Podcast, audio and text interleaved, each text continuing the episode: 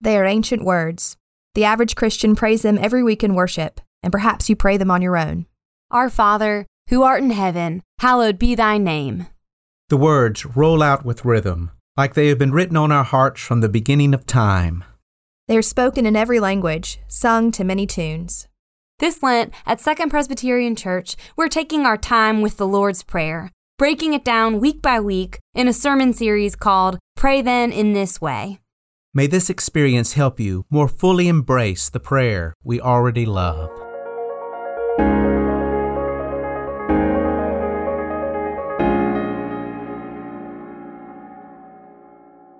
Please pray with me. Into the wilderness of our lives, O Lord. Break through the uncertainty and confusion with a moment of clarity, grace, and understanding. May the words of my mouth and the meditations of all our hearts and minds be acceptable in your sight. Amen. Our first scripture reading comes from the Old Testament book of Exodus. We find God's people in the wilderness with Moses. This story is about how God provides. Hear these words from Exodus 16, verses 13 through 15. In the evening, quails came up and covered the camp in the morning, there was a layer of dew around the camp. When the layer of dew lifted, there on the surface of the wilderness was a fine, flaky substance, as fine as frost on the ground. When the Israelites saw it, they said to one another, What is it? For they did not know what it was. Moses said to them, It is the bread that the Lord has given you to eat. Our second reading comes from the Gospel of Matthew, chapter 6, verses 9 through 11. Jesus said, Pray then in this way Our Father in heaven, hallowed be thy name. Thy kingdom come, thy will be done, on earth as it is in heaven. Give us this day our daily bread. Friends, this is the word of the Lord. Thanks be to God. On Friday morning, I took our daughter Eleanor on a walk around Raleigh Court. If you haven't been over on a walk with a toddler lately, you should. As long as that toddler can keep a safe six foot distance from everyone else with the same idea. Eleanor notices and gets excited about the most mundane things, and it is the absolute best. She gets excited about weeds in bloom, about garbage trucks rolling by, and most of all, on this particular walk, yellow school buses. Here in Roanoke, like the rest of the country, our schools are closed but our school buses are still in service. Eleanor and I waved as bus driver after driver pulled past us. They were doing the important work of feeding the children in our city. For so many children, the two meals they receive at school each day or it mean the difference between getting the food they need for healthy development and going to bed hungry. This past week, Roanoke City Public Schools delivered nearly 50,000 meals to children in our city. It's incredible. Give us this day our daily bread. When I was a child, I believed in a transactional God. I thought that if I prayed hard enough, specifically enough, then God would hear and give me what I wanted. Once I prayed for a snow day.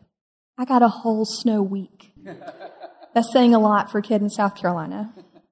I believed that fervent prayer could ward off car accidents, heal diseases, and stop the bad guys. But then I grew up and I realized that some diseases didn't get better. Car accidents happened and the bad guys didn't always get caught. Now, some traditions would tell me that these prayers didn't get answered because I didn't pray hard enough, or that God heard my prayer, but God's answer was no. I've never been fully satisfied with either of these answers. There have been times in my life when prayer has been excruciatingly hard. When you pray, pray then in this way, Jesus says. When you pray. Jesus is assuming that prayer is a part of his disciples' daily life. He doesn't say if you pray, but when. Prayer is a practice that ought to be so intrinsic that Jesus just as well may have said, when you breathe, when you blink, when your heart beats. In those seasons when it has been hard for me to pray, the best advice I ever received was to pray anyway. Talk to God anyway. Today's passage from Matthew marks a shift in the Lord's Prayer. The prayer has six petitions. The first three pray for the advancement of God and God's work. We pray for God's holiness, God's will, and God's kingdom. The next three petitions center around our human needs for our food, our forgiveness, our deliverance. And they're hinged in the middle with the phrase, on earth as it is in heaven. Eugene Peterson explains that this is because prayer has its source in heaven, the home country, so to speak, of God. But the action takes place here on earth, in our home country. The prayer we're studying this Lent, the Lord's Prayer, is deeply personal. Prayer in general is personal. God is emphatically personal. The Psalms is a collection of personal prayers, sometimes so deeply personal that they make us cringe or wonder if they should be said aloud. And so in Jesus, we learn that God wants us to be honest. And if we're honest, we have needs. Lord, give us this day our daily bread. Now, Jesus would have prayed these words in Aramaic. The gospel writer recorded them in Koine Greek. We read them in modern English.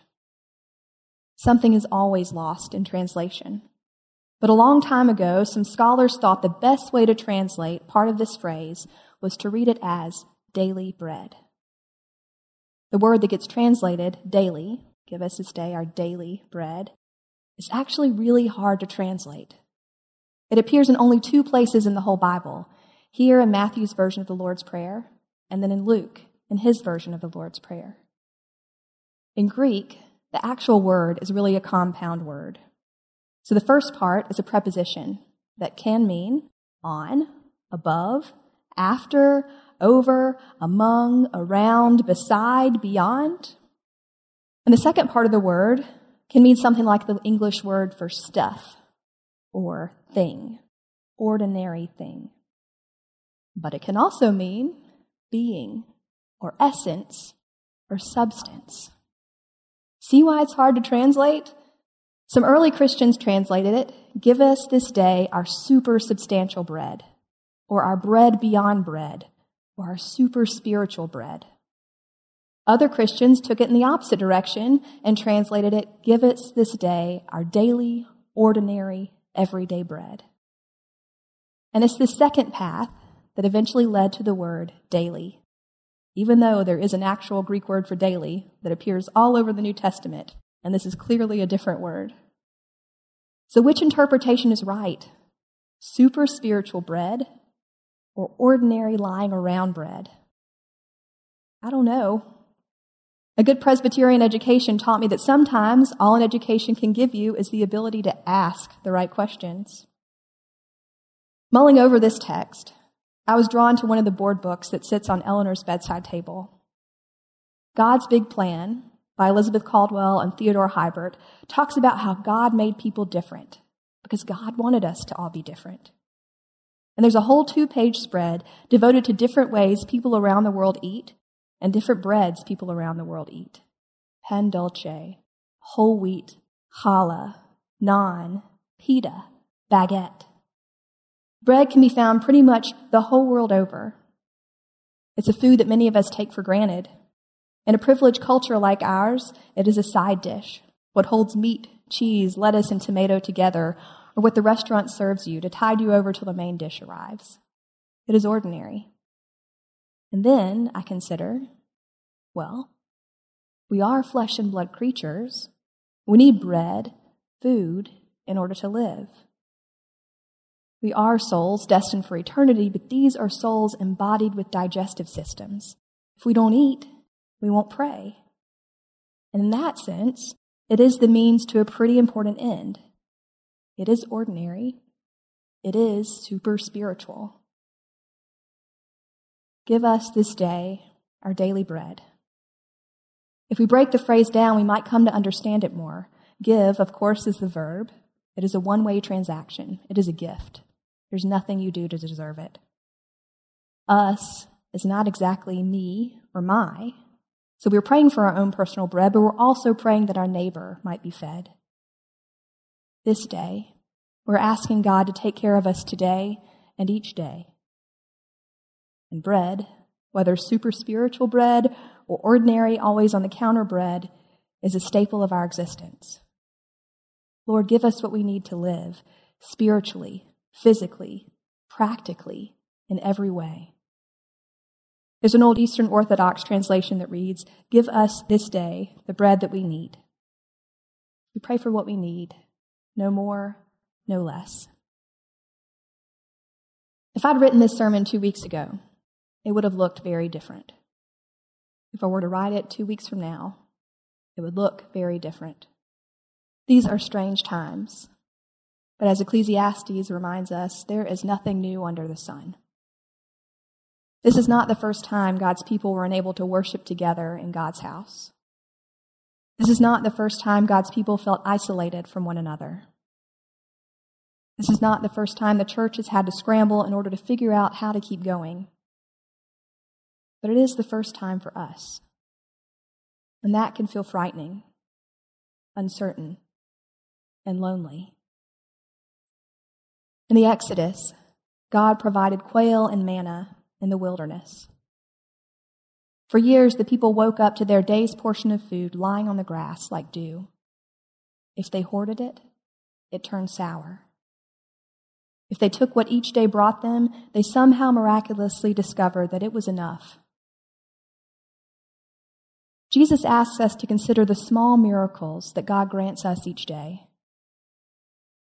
If I were to add my own from this past week, it would include fresh air and warm sunshine on my skin, the flowers opening up to springtime in our backyard, the miraculous gift of internet and social media.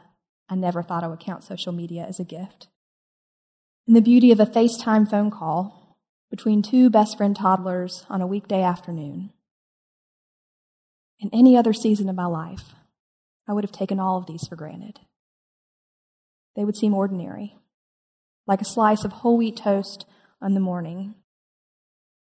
But this week, they were like the manna that fed my soul in a dry and weary place. And even though I want and pray for more, for the ordinary joys of a church building filled with people of every generation, for the day when I can shake a new friend's hand or hug my visiting parents around the neck, I know that what I have today is enough. Even though we are apart, even though we miss the ordinary pleasures of life, it will be made well again. Tomorrow there'll be some new manna, ordinary or super spiritual, fresh on the ground. Somehow, God will provide. I believe it. Please pray with me. Lord, you have always given bread for the coming day. And though I am poor, today I believe. Lord, you have always given strength for the coming day. And though I am weak, today I believe. Lord, you have always given peace for the coming day, and though anxious of heart, today I believe. Lord, you have always kept me safe in trials, and now tried as I am, today I believe. You have always marked the road for the coming day, and though it may be hidden, today I believe. Lord, you have always lightened this darkness of mine, and though the night is here, today I believe. Lord, you have always spoken when time was ripe, and though you be silent now, Today, I believe. Amen. Second Presbyterian Finding Direction by Following Jesus.